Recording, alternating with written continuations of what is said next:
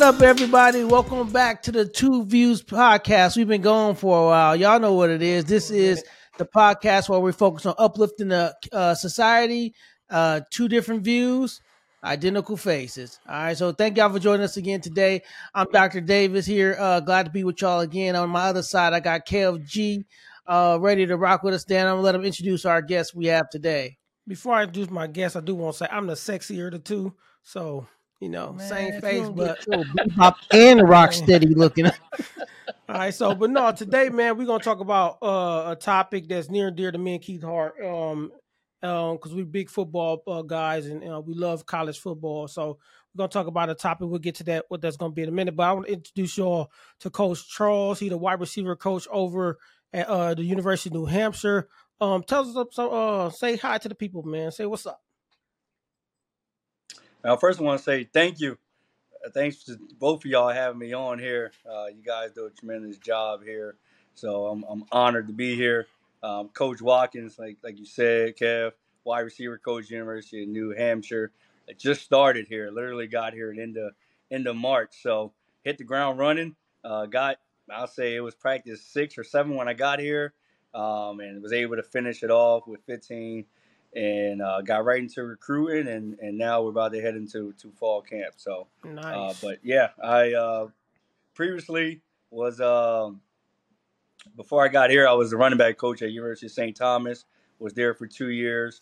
Uh, last year we uh, we won the conference, the Pioneer Conference. that was my first D1 job. Prior to that, I was at Concordia, Chicago, Divas a coordinator there. Uh, for two years, COVID being one of those years. I was the DC and uh, linebacker coach. Then I was the uh, corners coach, secondary coach, um, and then prior to that, I was a, a, graduate assistant at Rutgers at the wide receiver position. So I play wide receiver. That's my passion. Uh, played at uh, Duke University, uh, originally from Camden, New Jersey. So I'm glad to be back East Coast and back in the wide receiver room. Dude, he a dookie. No, no, let y'all let y'all know how I, I met Coach Charles. Uh, we met through uh, the Fellowship of Christian Athletes. Coach Charles running it over at uh, University uh, uh, Concordia Concordia University of Chicago. That's how we got connected through the FCA. So we're gonna talk a little bit about faith. As y'all know, me and Keith don't shy away from our faith on here. We unapologetic. So of course we're gonna talk a little bit about you know faith and how uh, how that relates to this. But y'all know how we always start this off, man. Keith Lee. Hey, real quick before you start, uh, before before we, we lead you in, ain't y'all excited that you know in, in, a, in a little under fifty days is is it's a it's a special holiday. Say what forty four days, right? Is it forty four? Yeah, it, it's the it's the it's the day of the first Michigan football game. Go blue! All right, all right, all right. So Y'all know how we start off, so let's go ahead and do this. Go ahead and do this. Now it's time for Kev G's top five, five, five. Get it? Come on, all that extra you add on to the end, man. Just do the five and keep it moving, man. Here we go. So here we go. Today we're gonna go with since we got talking about a little about football today. We're gonna do top five wide receivers of all time. Top five wide receivers. Since Coach Charles, Coach Watkins was a as a wide receiver coach, play wide receiver.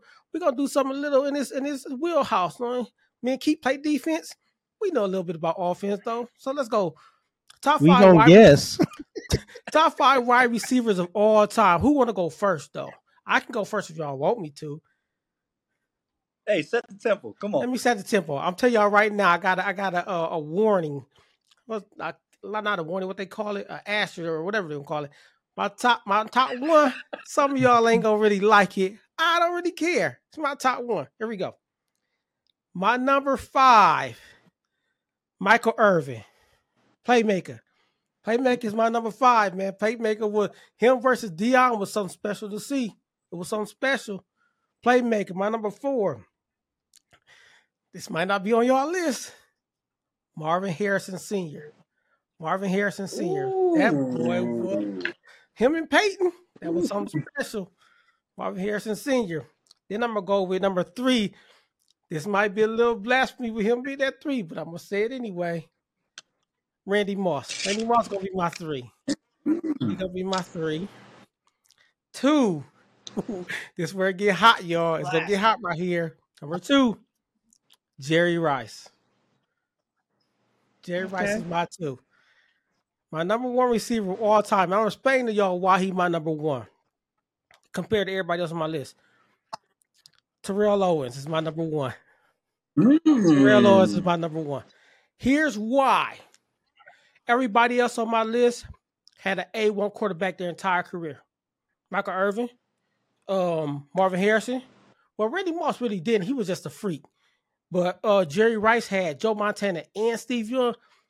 The only top tier quarterback uh, T.O. really ever played with was Steve Young. You had Donovan McNabb, but Donovan Ma- McNabb wasn't no Steve Young. He wasn't no Peyton Manning. Oh, he's a Pro Bowler.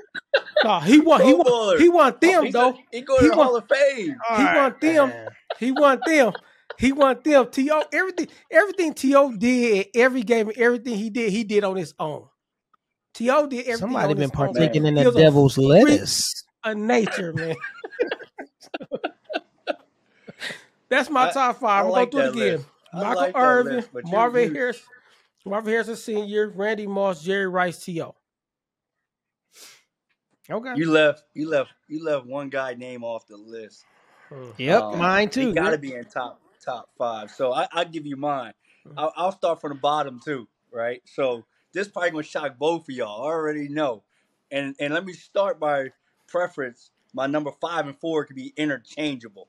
Okay. Right. Like you brought up Marvin Harrison Senior. Man, that's a good one. But number five, Chad Ochocinco. I was. I thought about Chad. That boy was a problem. thought about Was Chad. a problem. Number four for me was T.O. He was my number four. I like T.O. He was with my Cowboys. I like T.O. Um, but number three now, and this guy easily could have been number one, but he didn't have the longevity, is Megatron. That's the mm. guy you left off your list. Yep, no, I'm, who he finna- left I'm, off.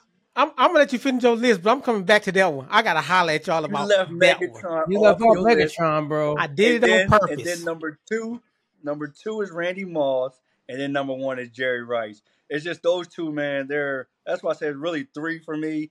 Four and five can be interchangeable, but Jerry Rice, what he did for a long time, he did play with some Hall of Famers. I definitely get that, but he was able to stay healthy. His training, his work ethic, his route running. He wasn't the fastest. He was like me. Um, and then Randy Moss was a freak of nature, just God given talent, and uh, you saw when you gave him Tom Brady what he was able to do. yeah.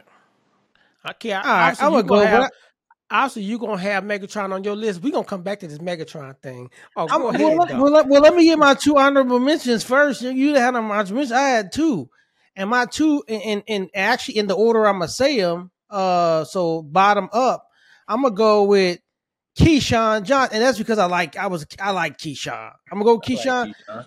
I like This hon- Keyshawn. honorable, men- honorable mention, Kevin. This because I like Keyshawn. I, ain't- I, this ain't the stat. These because I like Keyshawn. And then Isaac Bruce. Those my those my honorable mentions. Isaac Bruce, Keyshawn. All right. What? So honorable mention. So let's go number five. I'm gonna go with Marvin Harrison Sr. I got your boy on there, Marvin Harrison Sr. You know, you know, I'm a Peyton Manning fan. So what them two was able to do together, I'm I'm I'm, I'm putting them. I'm always gonna put those two. yeah, put him and on that Marvin list. And Marvin Harrison Jr. be killing Michigan. So go ahead. You can tell. Oh, but he got don't didn't he didn't he didn't he lose? Oh yeah. Uh, Oh yes, right.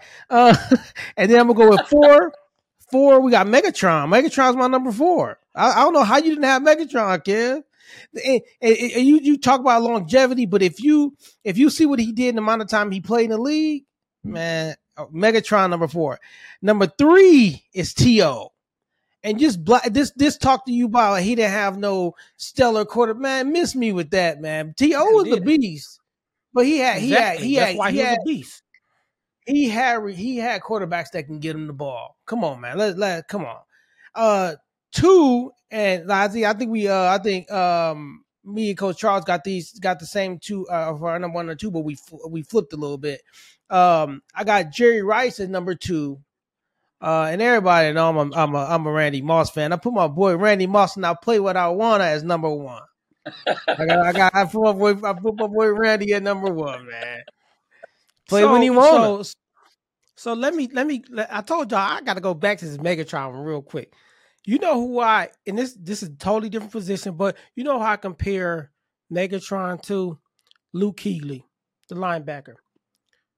He would have been the number one linebacker of all time if he would have played longer. Same thing with Megatron. if he would have played longer, yes, he's top five.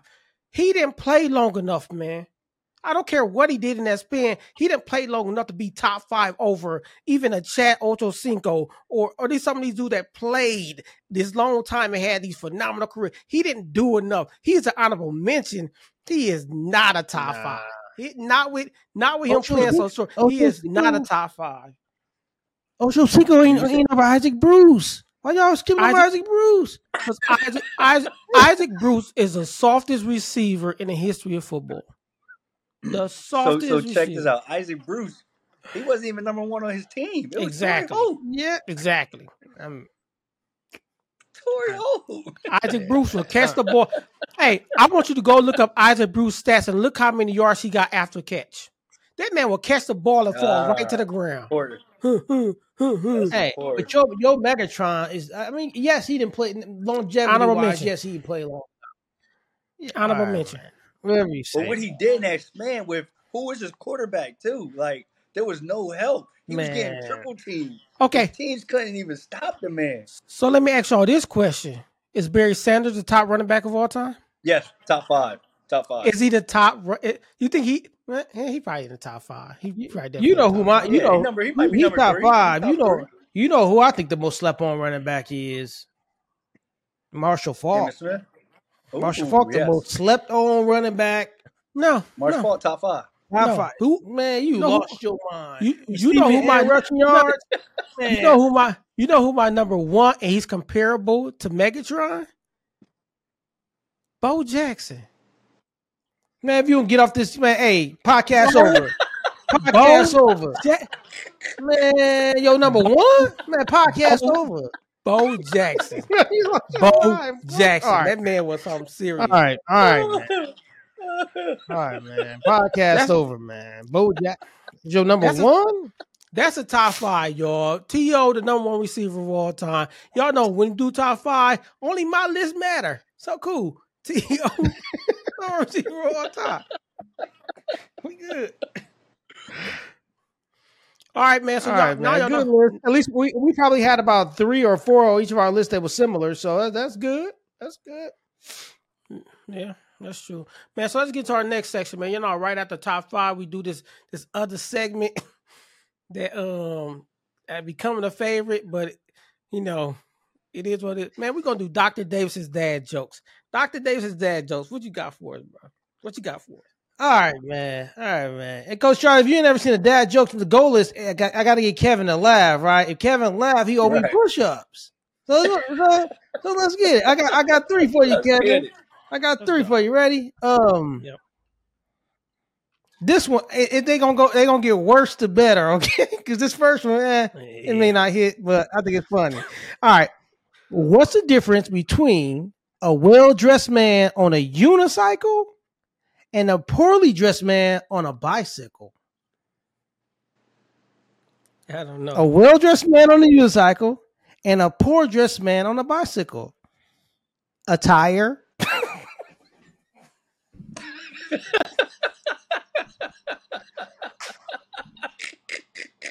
okay, all right.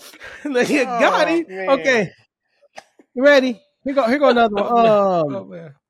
Did you hear about the Mexican magician who could turn invisible on the count of three? On the count, he can turn invisible anytime on the count of three, right? So we went to the we went to the magic show, right? He said uno, dos, and disappeared. He vanished without a trace.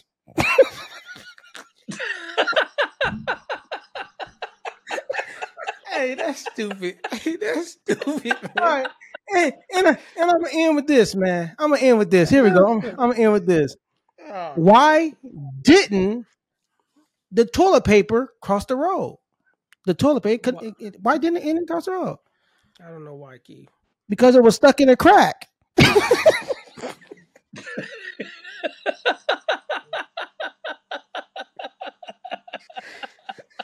Oh push up man. right there. Oh man. Hey. Push up right I'm here all night. I'm here all night, man. I'm here all night. Got you all. Th- got you laughing all three of them, man. Man, that was some good ones. That was some good ones. Oh man, these dad jokes something else, man. These something else. Hey, man, I'm here all night, man. I'm here all night. And we know how y'all tell y'all, man. Reach out to us, man. Let us know how y'all feel about the dad jokes, man. If y'all like them, should I have to do push-ups for these jokes or not?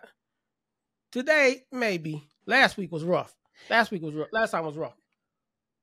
But even if y'all and if, if y'all got some good dad jokes that you think can make it on Dr. Davis's dad joke, send them to me. They may get read on the podcast.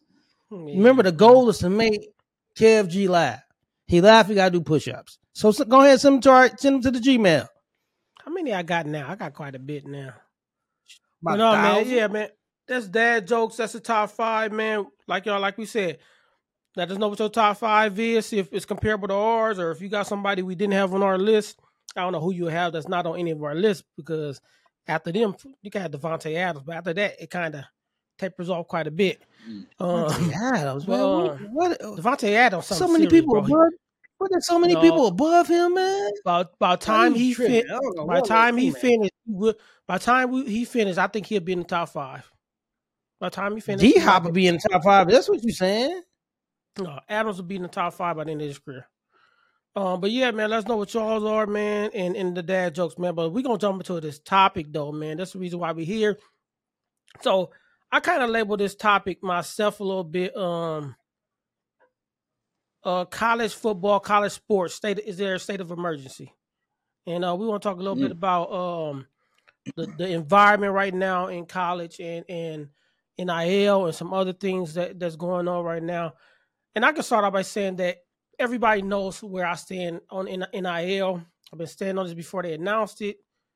I feel the way I feel about it. I'll probably dive a little bit more into how I feel about it. But we want to have Coach Charles on here since he he's in a he's at the um he's coaching at the college level. We want to see his experiences and how how they relate to it, not just NIL, but the dynamic and environment of college athletics in in, in, in its totality. Um, just get a um uh, uh eye view on what's really going on. We already did the intro, so let's get to this first question though. Um, since you're a coach, we'll just know.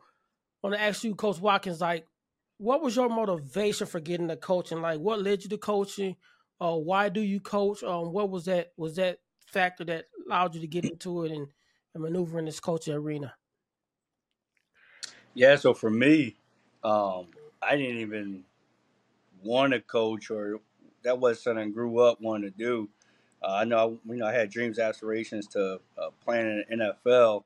Um, so right after college, I, you know, had some tryouts and uh, did the CFL tryout and uh, talked to my agent, and we were like, let's do arena and let's see where it goes. So I did arena for two years, um, and and saw that no opportunities were coming. And the way the season works was it was January till June. So off season, you had to find a job, and uh, one of my jobs is a substitute teacher, and then um, I got asked to be a youth coach back home in New Jersey. Uh, actually, I was the second option. Um, they, they they asked me to ask my Pop Warner coach, and he turned it down, and I was brave enough to say I'll take it. So uh, took an eighth grade team. I think we had 13 guys at the first day of practice. Um, everyone just thought it was just going to be uh, just keep the kids out there, but we end up going five and five in my first year, and uh, we we lost in the first round of playoffs. So I think we exceeded expectations and just fell in love with it. Fell in love with uh, molding young men, um, having that that chip on your shoulder when everyone doubts you, uh, portion it and, and seeing other guys' dreams come true is what I fell in love with. Um, and once uh, Arena got done in Iowa, I had opportunity to coach at uh, Coe College. And I think this is when I when I knew it was really for me because I didn't get to coach on offense at first. Uh, first opportunity was on defense, right? And I think you find out really quick if you love it when you're doing something that you're uh, mm-hmm. not really passionate mm-hmm. about. Yeah. And uh, I was I was a sponge, took it all in, um, and just loved it. I, have been thankful to have a lot of good coaches and mentors in this profession, and uh, I'm a sponge to this day. Continue want to learn and grow. Uh, but my main reason why I continue to do it is for the young men. I want to shape them. Uh, I want to reach them mentally, physically, spiritually, and, and, you know help change their life, mold their life. Because when they leave our university, right, those four years, or if it's three and a half or five, they're gonna go out in the real world at some point and be somebody's father, somebody's husband. And I want to give them the tools to be successful in life right? I'm all about teaching having a tool belt. You never know what situation is going to come. And David Cutcliffe used to always say, man, what are you going to do, right? And I'm 18 at the time, so I didn't know what the heck he was talking about. What are you going to do when your house burned down, your wife leaves you with the kids, right? And all he was just telling you about that's just that's adversity. That's life, right? A lot of stuff is going to happen, but are you going to fold up or are you going to find ways to make things happen for you and your family? So um, I take a lot of those. Like I talk about the four F's: faith, family, future, football, and I still extend that in all our guys. And you know, hopefully, when they become old and they get married or they have kids, I get an invitation to that, and that let me know that I was a good coach. Right? I tell those guys the trophies and all that really don't matter to me. It's going to collect dust. It's what I've done after when you leave this university that lets me know I had a good impact on you.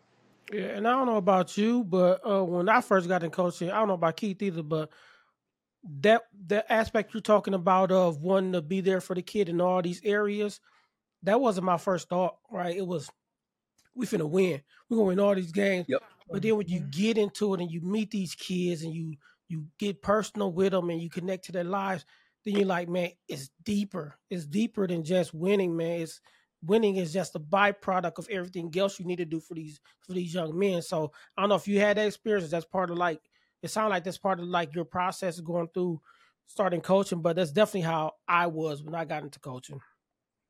Yeah, me it, it, it was for me it, it was exactly the same. It was like, man, I'm about to, I'm about to go make the most elite linebacker, uh, get this make this most unstoppable defense.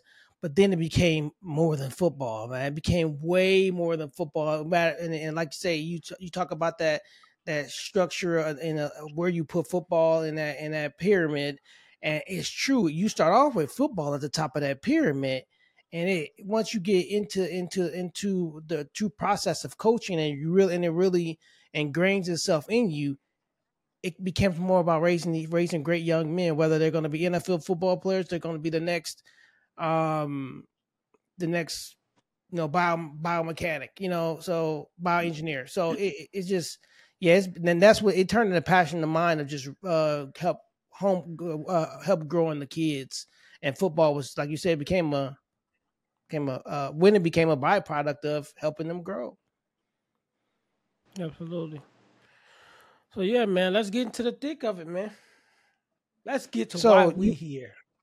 Go yep. ahead, Keith. Go ahead. Go ahead. Go ahead. Yeah. So yeah, let's let's get to why we here. Uh, uh, the state of college, the state of um uh, college football. Uh, where do you think we're at, and where do you think we're headed uh, with everything you're seeing that's going on, um, uh, Coach Watkins, uh, with with with with uh, college football in the NIL uh, stuff happening outside um, kids' lives? What do you think the state is of college football? Yeah, so I guess a little dive into that NIL. I'll start off by saying I, I, I am a fan of it. Um, I wish it was around when I was playing, right? But I, I'll tell you, it's a lot of people don't realize how hard it is to get the NIL, and I think a lot of people are getting confused with the collectives and with or if it's NIL, right? Um, there's a very few kids. I think Deion touched on it that has the NIL deals, um, but I'm glad that that is in place for a lot of guys. My one concern is how do you differentiate what player gets what, and that's the issue I think that we're running into right now is if I'm a starter, do I get this? If I'm a backup, do I get that? Um, what happens? You see a lot of kids now. They're uh, they want release from the NIL and from the NLI. Um, is that because they're not getting their money? So that's the the thing that we got to get better at. And I think you can model it after the NFL, right? Um, I think Ryan Day touched on that about just the model of it's almost like free agency, and then you're paying these kids and um, how how do you do you cap it? You say this position and this you get this right? So I think that's a good uh, example that we can follow. And I don't, it will never be the NFL, but there's some things that they do really well that I think we could bring to our game.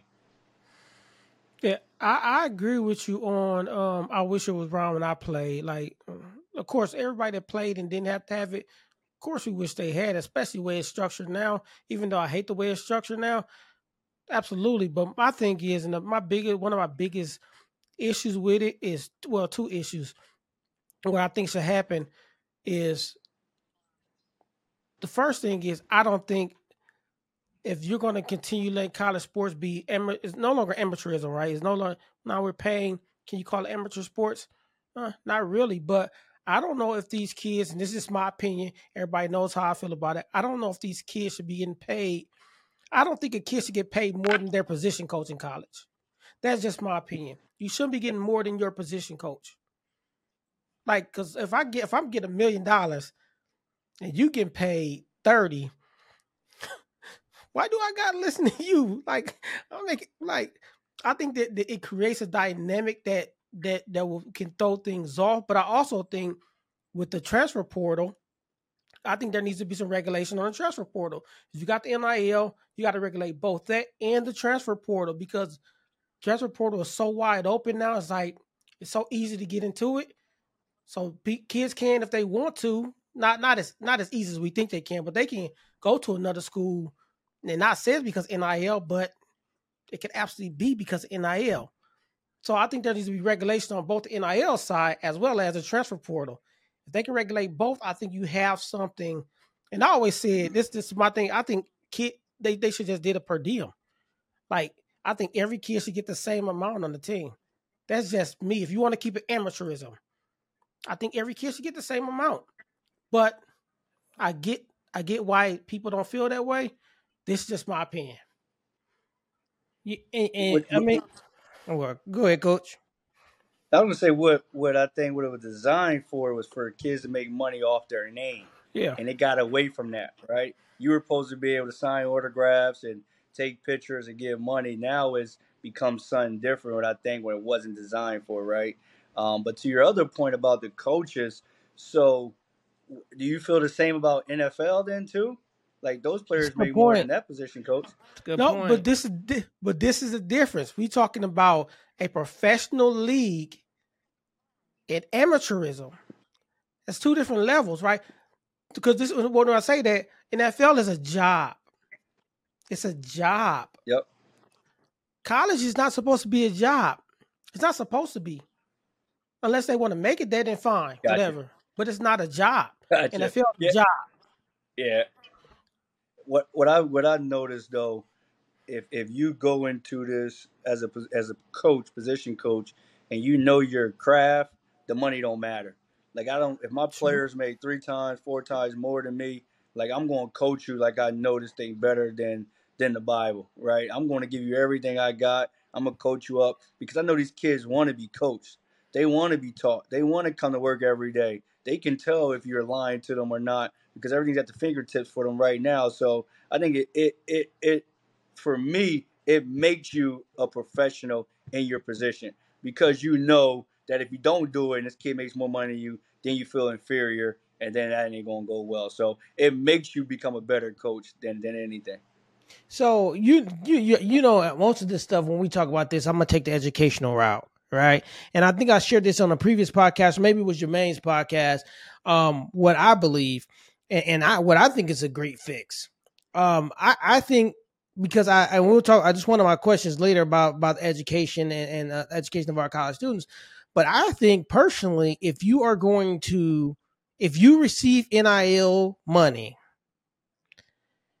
I think if you forego your college scholarship, and I mean, let me let me give you my explanation by that.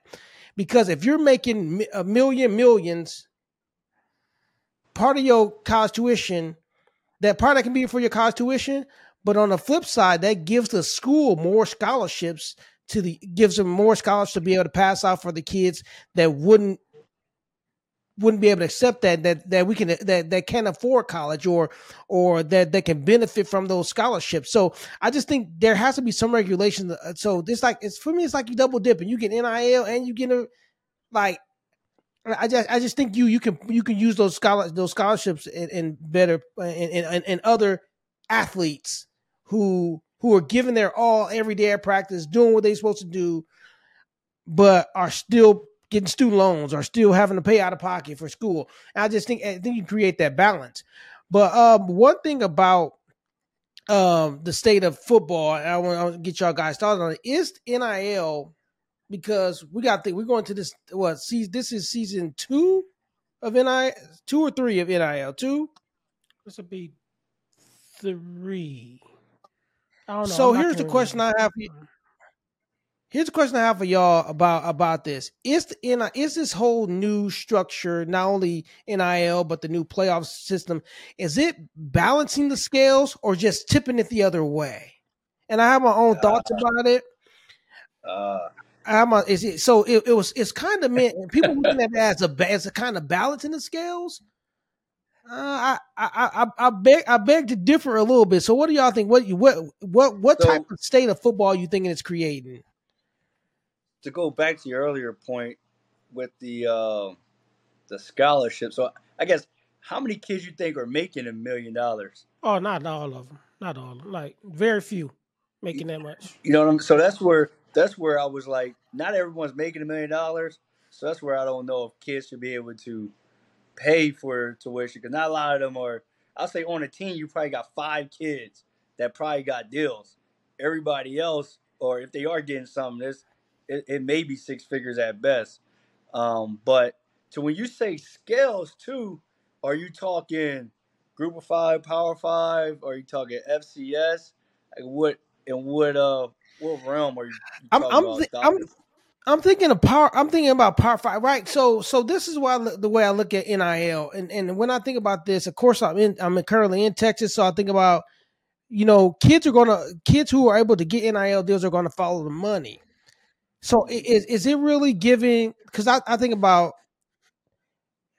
a, a, a lot of schools are starting to use NIL to their event, of course, using it to their advantage, right? Getting the best play, and so it's ti instead of being the powerhouse is being well, still gonna be in SEC because the, the main the ones with the most money just joined the, S, the SEC. So, but it doesn't help out a school, uh, a a state school who, or not really state, but a school who who doesn't have that alumni power and that money to be able. And so, it's not really balancing the scales as far as what what's caliber or what star player is going out some most colleges are still not able to reach for those five stars because they can't offer that NIL deal that a Texas can offer, you know.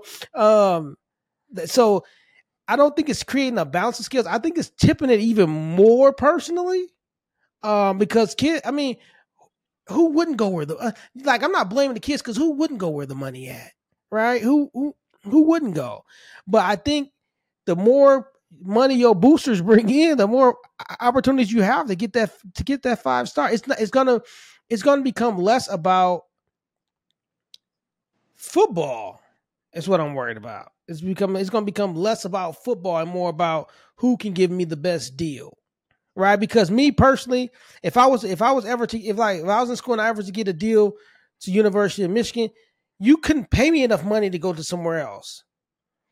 But now that that opportunity is there, a kid may think like, "Hey, man, you know, I was gonna go to Mizzou, but uh, Ole Miss offering me this NIL deal." You know, so is it balancing the scales or is it tipping it tipping it to those who are able to offer those things?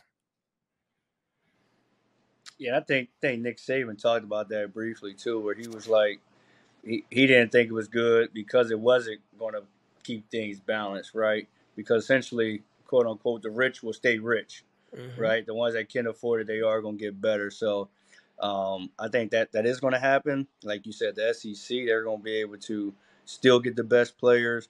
Um, what and I mean, what we don't know, you know, what's going on is, let's say that, you know, Texas and Oklahoma offer the same amount, right? Now I think it gets back to the football, it gets back to the relationships.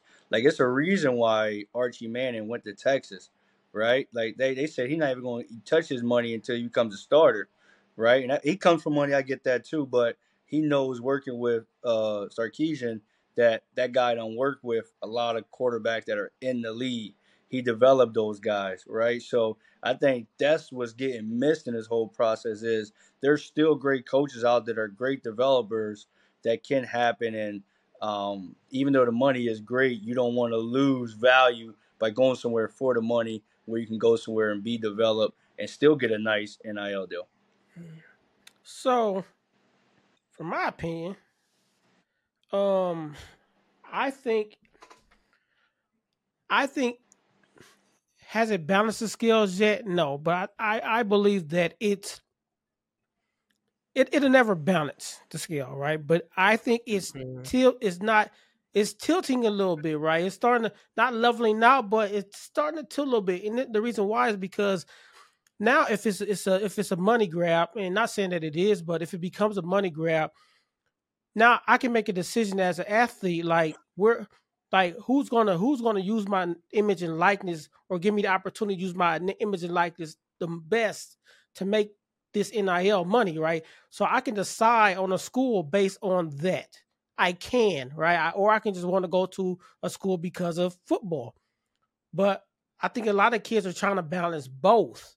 And so if you have a let's say you let's let's do some D3 schools. If you have a Concordia and an Elmhurst, even though they can't really give like scholarships, but you have those two schools and, and they both got good academics, football teams on the same level. But I can be in right in the heart of the city of Chicago. I think I could use my image and like a little bit more in the city, and that value that NIL is a little bit greater than being out in the Elmhurst area, even though it's not far from Chicago. Then that might that might sway me to go to this other school, right? So the ability to tip the balance or to balance it out is there, and I think we'll start seeing it more and more tilt a little bit. And I don't mean to the smaller schools, but you'll see more of like the um the non-power fives start to see a little bit moving more in their area. People going to those schools. You might see a little bit more movement in these other not as huge conferences.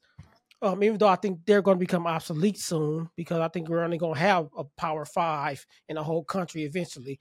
In the next 10 years, 20 years, I think there only be five conferences. But um you'll start seeing some movement slightly, but not nothing major. I don't think it's gonna be like all of a sudden Mizzou is gonna have the top recruiting class in the nation. I, I, don't think you'll see that. I think it'll still be the SEC, some of those Alabamas, Georgias, Notre Dame, hopefully one day.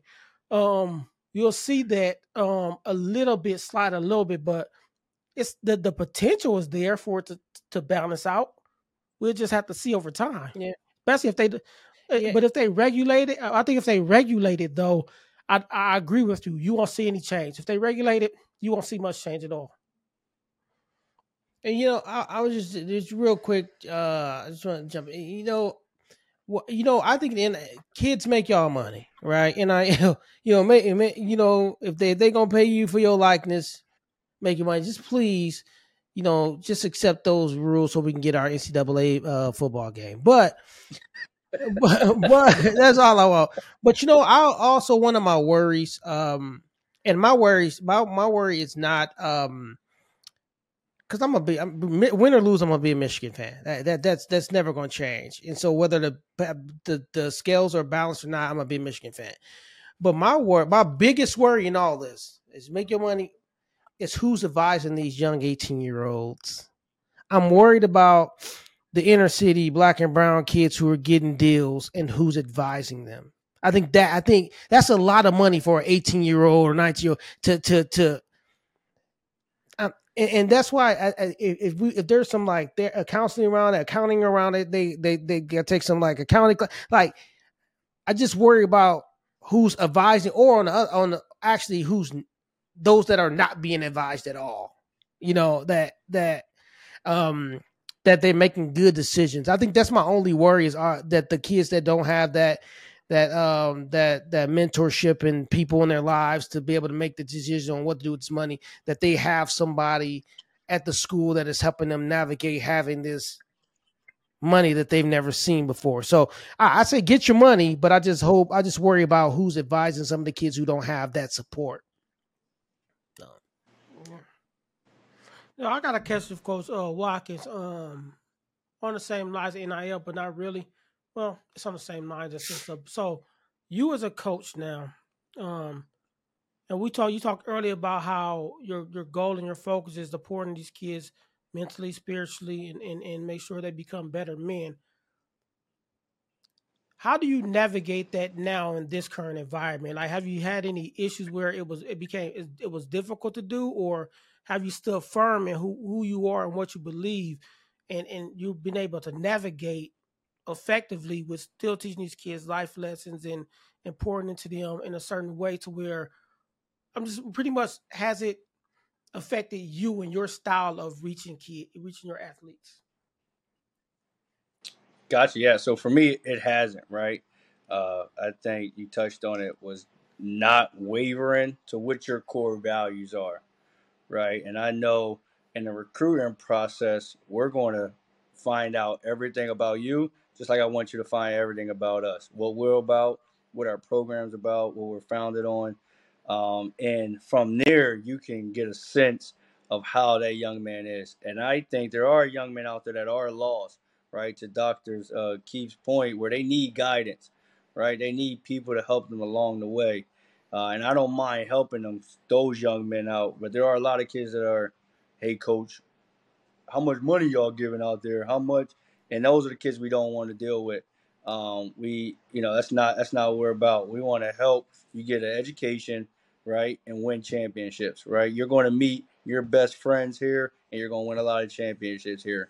And that's what we let them know in the beginning of the process. So there was no confusion what we're about and what we want you to be about. And I think if you do that in the beginning of the relationship and you know what kind of young man you're bringing into your program, then there, there won't be any issues. I love that. My kids go to New Hampshire.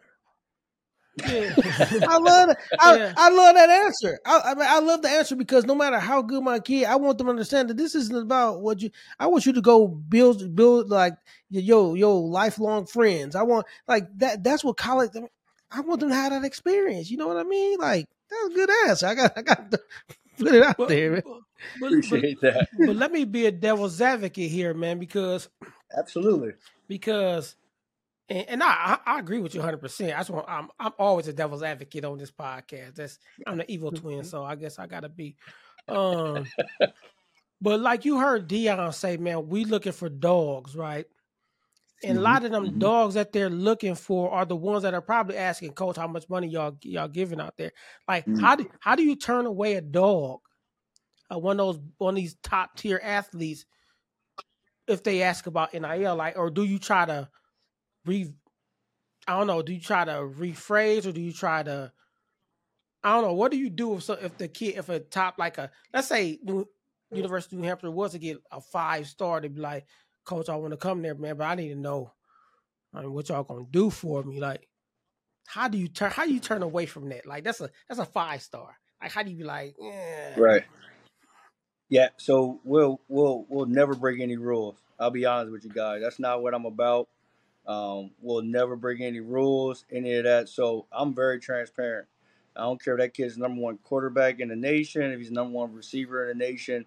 Where that's not what we're about, right? And I I don't want to speak on nobody else. I can speak on what the program I'm at and what I'm what I'm about, and that comes from just being grounded and knowing your core values and knowing that if you do everything the right way, right things will follow you. And uh, so we'll we'll never uh, waver on our core values. And I think if you keep that at the forefront, that you're not tempted, right? I think that's just all temptations. And um, I'm big on, hey, I'd rather lose with uh, guys that want to do it the right way than guys that are just looking for a, a quick solution. Yeah, I mean, no, you know that's no, our way too, Kevin. We, we absolutely.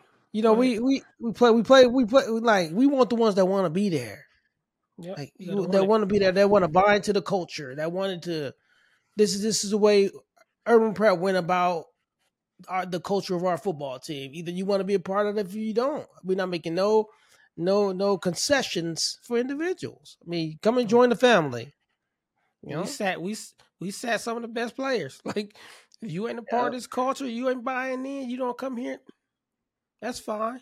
Sit and but watch. I think that's what that's what championship teams are all about, though, right? You see the the Bill Belichick's of the world, right? Since I'm up here in New England, you see he he's able to win with what he got. Now, don't get me wrong, Tom Brady was a good uh, quarterback to have, but he was able to bring in Randy Moss, right? And you didn't have no problems for Randy Moss, right? Because he saw, hey, it's the Patriots way, and he brought in Darrelle Revis, and he, you know, just big name guys that bought into what they do, and those guys had tremendous success. And I know Darrelle Revis had success with the Jets, um, but that's just, you know, if you got the culture in place the greatness want to come. They want to follow. Yeah. They want to win, and they leave out there better men.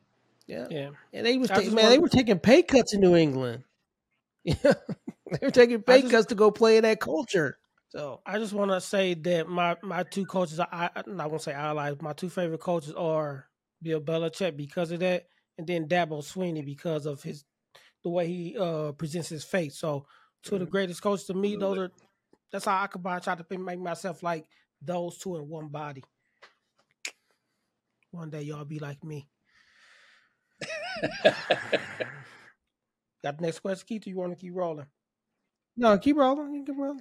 Uh, I know you want to get to the education question. That's why I'm trying to see if you want to you want to get to that. Oh yeah, I, well, you know, I, I I'll jump into the education piece because, like I said, it's always going to be a concern for me being an educator. Um, how do you how you can speak and like speak from your point of view of how you guys instill the importance of education on top of athletics, right? So we always hear about the student athlete, and the student should be Yep. before the athlete, and sometimes that's Yep. not always the case. So how do you how do you guys make sure that the students understand that there is life after football and how to be prepared for life after football through the educate the free education that they're receiving?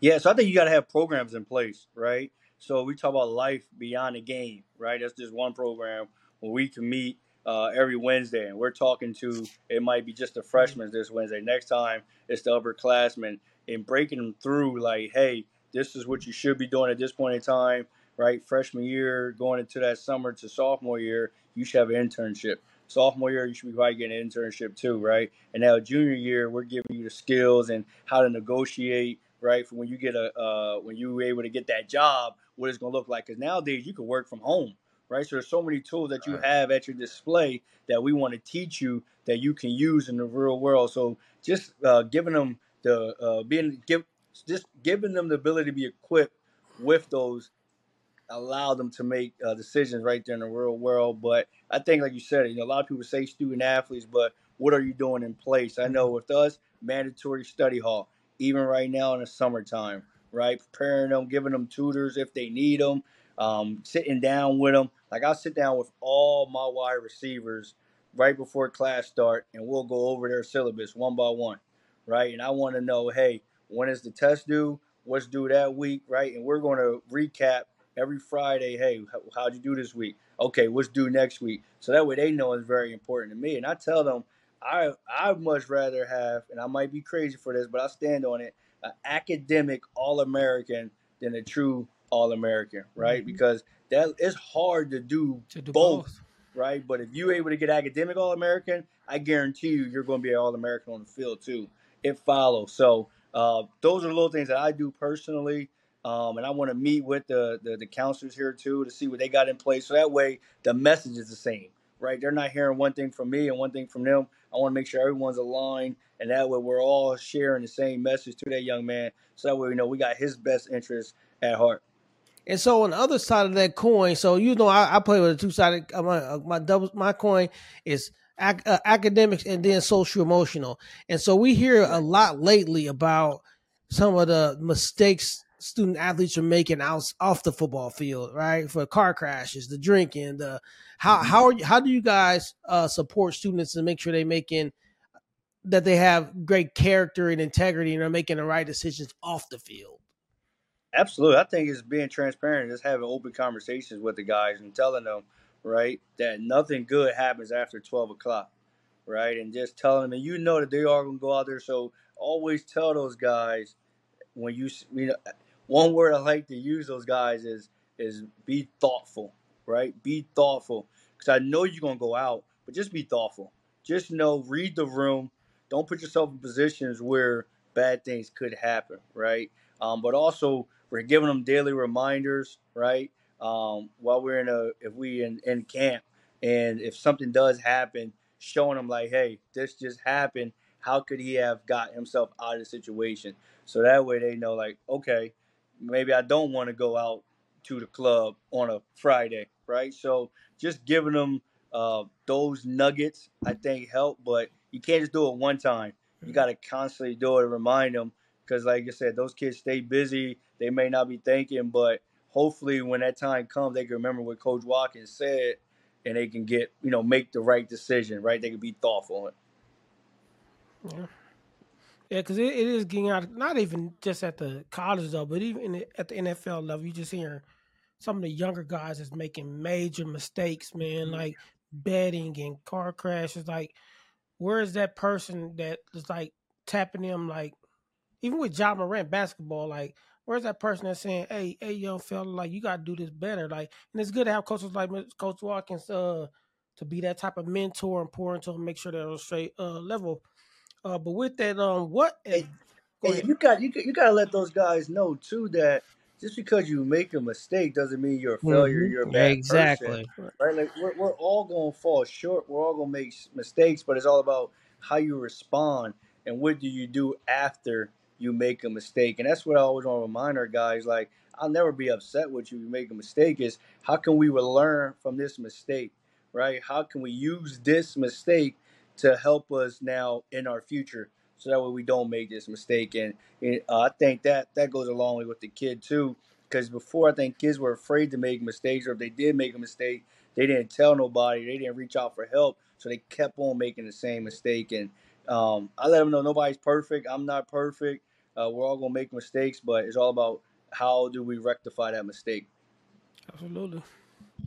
So with that though, um, what advice do you have for kids that, that are going that especially like whether they're transfers or freshmen that are going to college this, this fall or going to play sports this fall in college. Like, do you have any advice for those kids that are, are making that transition? Yeah. So advice on the field or just advice socially? Or any oh, however, however you yeah, want to so go. Life. Would, yeah, I would say first in the in the in the field, right, is be a sponge. Take it all in and maximize your reps, right? If you're a transfer or a freshman, you're probably not going to get that many reps. But those three to four reps that you'll get on each period, if those are great, they're going to add one. Then it's going double. The next thing you know, if you're giving everything you got, you probably went from three to two. Four is over, before the second scrimmage, you fighting for the starting.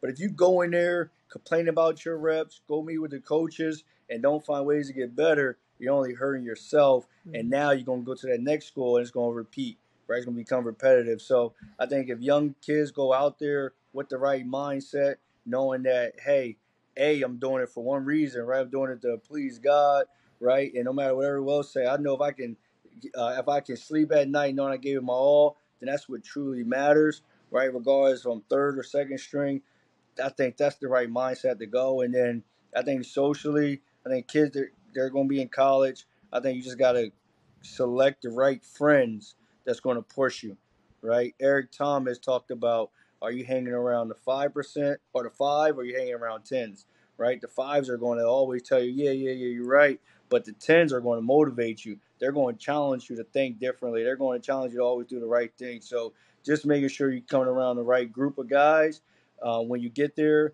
And I think that's going to help solidify your next however many years you got left. Nice. well, yeah, man. The final question I have really is, um, so like I said earlier, I met you through FCA, uh, Fellowship of Christian Athletes, and um, so I just want to talk about how how your faith plays a role in what you do, and how are you given opportunities to show that display that faith, and are you um unapologetic about it? Like, like what's your process when it comes to letting your athletes and not just your athletes, but other coaches on the coaching staff or faculty members, people in the community know that you're grounded in God, and that's that's where everything comes from. Absolutely, man. Thanks for asking that question, KFG. Um, and I appreciate our Bible studies too. You know, we used to meet was every Wednesday, Thursday. Mm-hmm. Um, so I enjoy getting to know you through that and learn about your faith. Uh, but for me, uh, one true story that happened just the other day, and I'm very thankful for it, was uh, one of our defensive players, right? And we don't spend a lot of time with those guys um, as we as we do with our offensive guys. Um, he said, "Hey, coach, I love the Bible verses you you post every day. Um, do you go to church here?" And so now that gave me the platform now to share the word with him. Now we're able to have those conversations. So I would say it, I think it starts for most of my guys. They see uh, my platform, they see my social media, and see that um, that I am a man of faith that is on there. And then one of the things that I was challenged to do now is uh, to have FCA come to University of New Hampshire. So I'm in the beginning process of that. I know they got high schools around here, so just trying to create other opportunities to get guys that uh, so that way I can meet them wherever they are in their faith. If it's at the beginning stage or they're uh, lukewarm right now, or if they're on fire for the Lord, I want to meet those guys, let them know that hey, we got a platform here at the University of New Hampshire, uh, regardless of what your faith is, right? Just spend a couple uh, minutes or hours speaking in the Word. I think that's an amazing opportunity that uh, can can happen here at University of New Hampshire. So um, I'm excited about that. Uh, definitely going to lean on you, Kev G, for that. Uh, already reached out to Sam Cody too, so I'm very thankful, and I think that's what, what God been doing for me. Because right after I left Concordia Chicago, I was able to connect with another FCA group in Minnesota, and between the two, I think I grew tremendously um, just as a spiritual leader. And I think that's something I always shied away from, and I was uncomfortable with. But I feel like God right now is calling me, like, "Hey, I brought you this far. I know you can lead these young men." So just walking out on faith right? Being comfortable, being uncomfortable um, is the message in there. And I'm like, God, I'm listening to you. Absolutely. Yeah, what what I learned through uh through this process and keep probably the same way is that, and we talk about this a lot in our podcast about loving people and your heart posture. All, like Amen. literally, all you have to do is love somebody love somebody knowing that you love them and you care about that opens up the door for everything else. Like they want to be Mhm. communicate with you and they want to open up to you. But if you always coming at somebody with this this sternness, and like Keaton, when I first started coaching, I was I was stern, right? that did, Yeah. that didn't work well, right? But but no kid once kids know that man, Coach Davis loved me, man. Like I can open up to him, man. I can be emotional with him. I know he is man of God, and I can talk to him about that if if, if I want to go there. All you gotta do is love him, man. That's it. Just show him that you care. Gotta do. It's it's, it's literally that simple. Like people try to make it more difficult than That's what the secret. It's literally That's the secret. like just love them. Just show them that you care. I promise you, these kids will open up to you every time. Every time. Cause they gonna know why you. They gonna know why you like that. They gonna know, Mhm. Coach, why you so easy going? Why you gotta always got a smile on your face? And I love those questions because now I'm like, okay, sit down, let's talk. Yeah. right? So now that's my opportunity to to share the word with them, to share like, man, I wasn't always like this. Let me tell you how I got here, right? So now I'm able to, you know, preach them. But I was very uncomfortable with that at, at, in the beginning, though, right? Because you you know you're always afraid of being judged, and you know. But I'm like, no, I'm I'm I'm on, I'm, I'm on fire for the Lord, and uh, He's done so many things in my life that I got to give back, and I gotta be uh, this person that He's calling me to be, and no more me, right? I'm doing it for Him.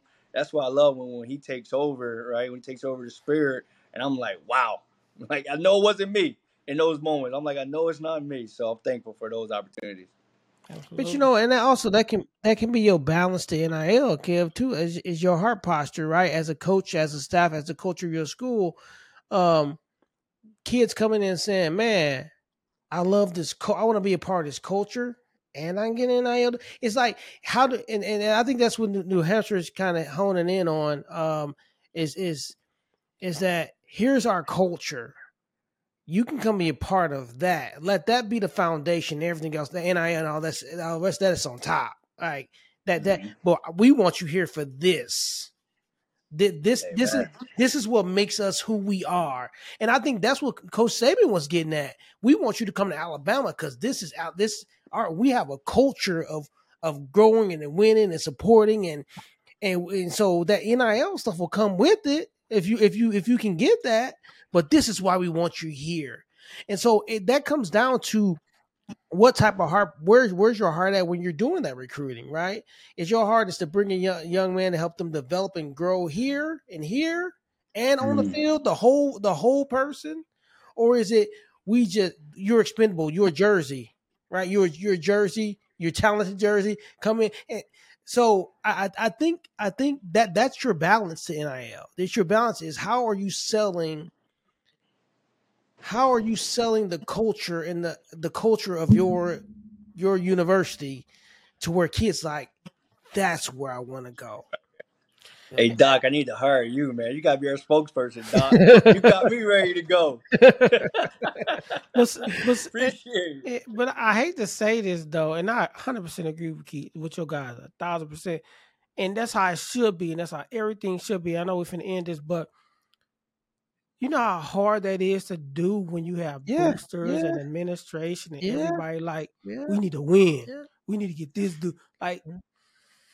It's, it's for the coaches that it. do think that way, it's it's it's hard, man. It's just it's a hard task. Wish all coaches thought that way, but you you compete against more than just you compete for your job. Like if you don't do well, you lose your job. So but Mhm. but if but if you're like Yeah. but if you coach that pure heart and and you believe in what you stand for and your faith is on, on the line and you believe this, it's just a job, man. As long as these kids doing great in their life and they they doing all right, it's, a job, man. And that, and, and that was exactly what's going to be my point to you, Kev, was that if you know if I'm a head coach and I know that I led this program the right way and we done everything the right way and we don't win right and I get fired, I can sleep at night. yeah. It's the opposite of when I'm not true to who I am and we have some success.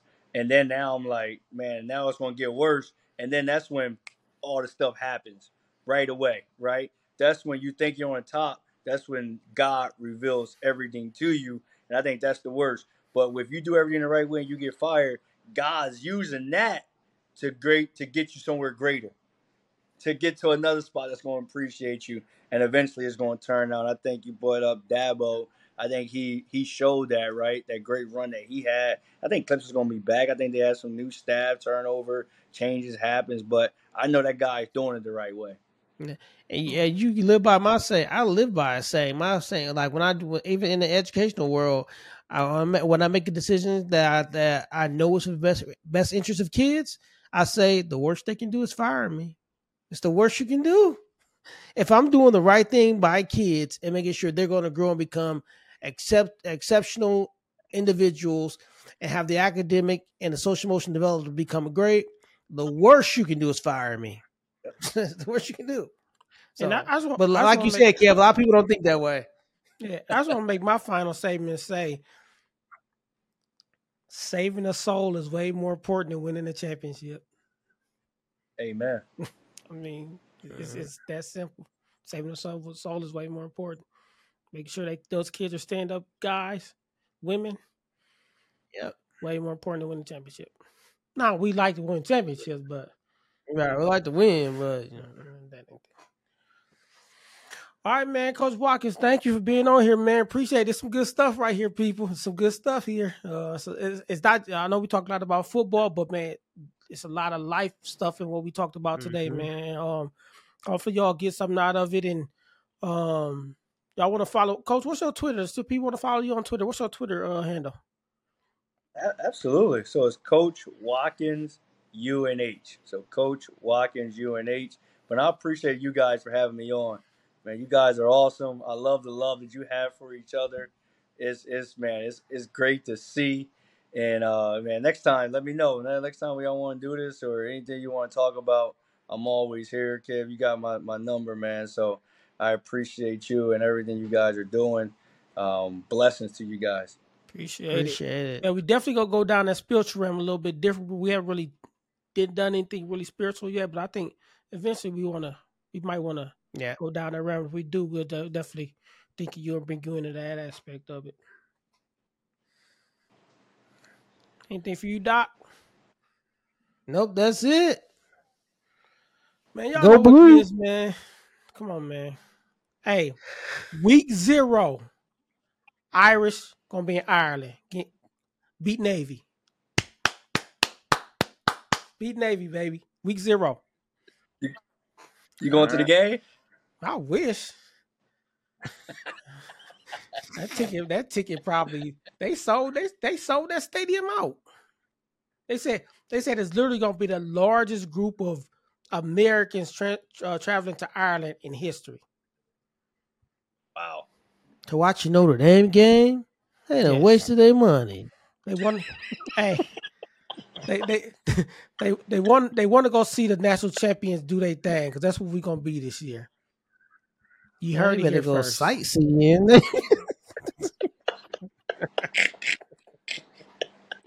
All right, man. This TuVues, man. Y'all know what it is. Hit us up. We on all social medias. Email. Y'all want something? Let us know how you feel. TuVues podcast. We out of here.